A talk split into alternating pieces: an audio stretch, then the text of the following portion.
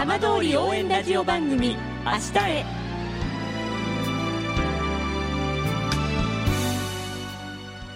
時刻は5時1分になりました。今週も浜通りの情報をお届けする浜通り応援ラジオ番組明日へのスタートです。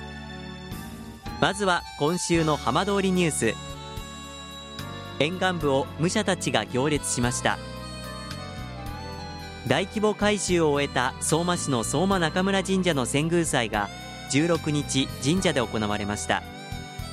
遷宮祭に合わせ野馬追行列が46年ぶりに行われ騎馬武者が松川浦沿いなどを勇壮に練り歩きました。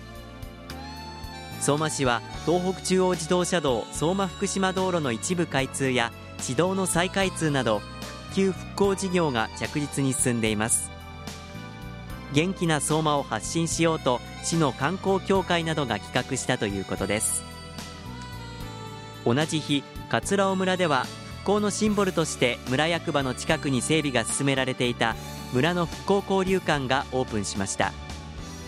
公募で決まった愛称は村の花ツツジの英語読みをひらがなにしたアゼリアです。桂尾村は東京電力福島第一原発の事故の避難に伴う帰還困難区域を除く避難指示の解除から12日で2年を迎えています。村の関係者は村を訪れる人が一層増え地域が元気づく拠点にしたいと意気込んでいるということです。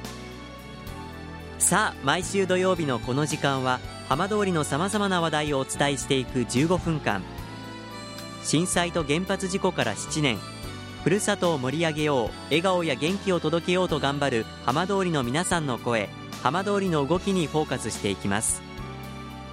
今週もお相手は森本洋平です。どうぞお付き合いください。浜通り応援ラジオ番組明日へ。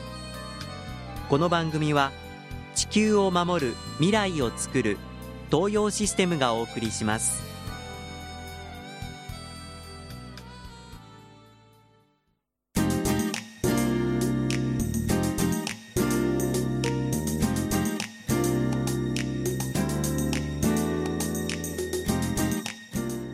代わっては浜通りの話題やこれから行われるイベントなどを紹介する浜通りピックアップです。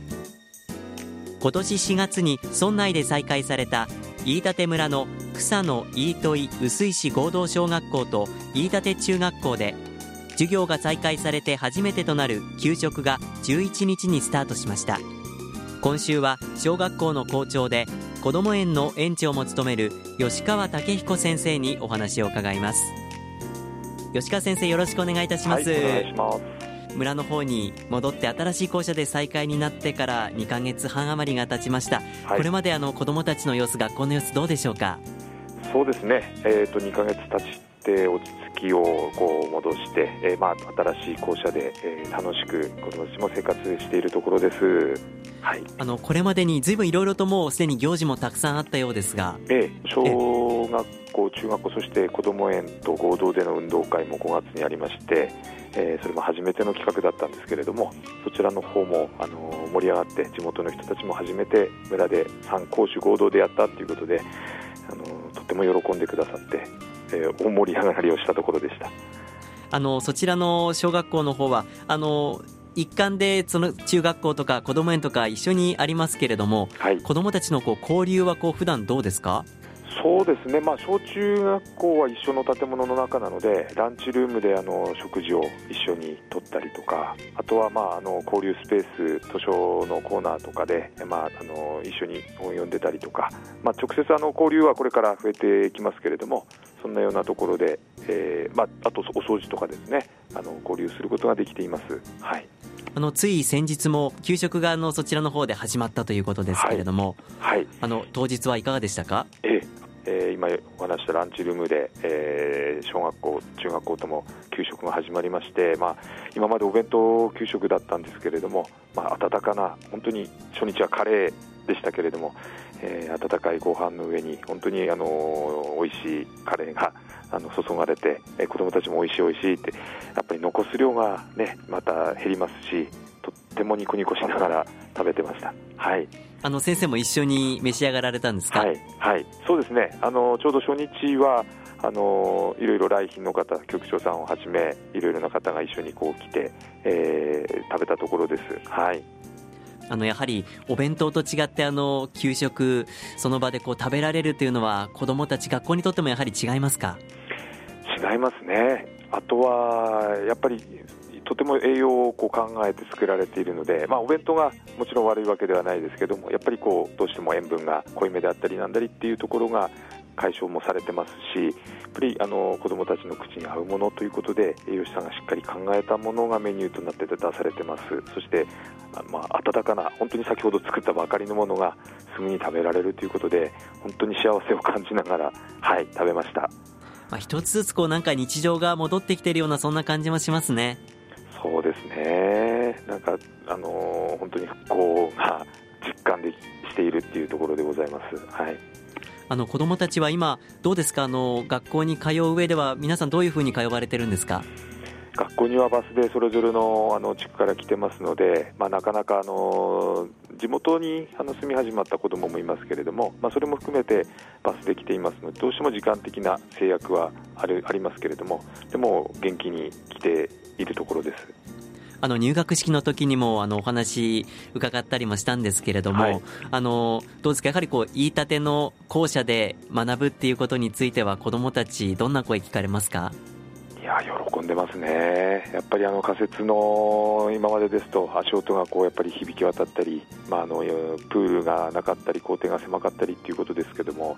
ぱりそういうのがありませんし、一つ一つ新しい木の校舎で、もう本当にこう恵まれた環境を整えていただいたのでそういう意味では本当にあの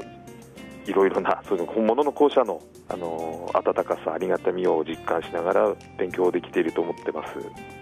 これからあの7月、8月とこう夏に向けてはどうですか、学校何かあの行事だったりこう大きな節目って何かありますか？そうですね、実はあのプールがいよいよ7月の頭にこう完成をして、7月2週目か3週目ぐらいからあのいよいよ入れることになるので、まあ、それがまた一つの新しいあの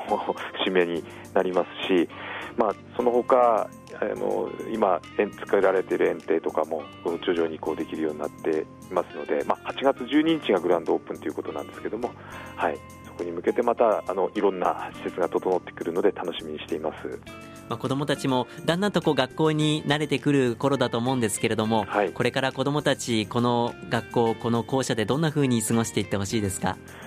そうですね、まずはこの日常の普通の授業がこうに普通にできるっていう幸せをこう感じながら、なおあのやっぱり隣にはあの園がいたりあの小学校、中学校っていうことで、えー、その交流できることも幸せに感じながら、まあ、本当に、えー、子どもたちに力をつけさせてあのいきたいなというふうに思っています。まあ、これからの成長していく上でも、やはりこう言いたてがこういろんな意味でこう心に残る、そんな機会になるといいですね。あの今、言いたてって言っていただきましたけど、田植えもあの実はあの村内で初めてというか、あの8年ぶりですかに、ええ、あの実際やりましたので、まあ、そういうようなあの校外学習であるとか、ふるさと教育なんていうのも大事にしていきたいなというふうに思ってます。わかりました。吉川先生、どうもありがとうございました。はい、どうもありがとうございました。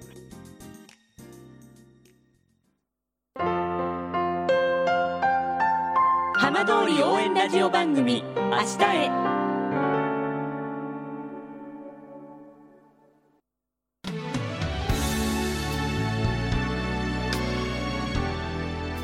浜通りの情報をたっぷりでお送りしてきました浜通り応援ラジオ番組明日へ。この先も頑張っている皆さんにどんどんマイクを向けていきます。来週のこの時間もどうぞお楽しみに。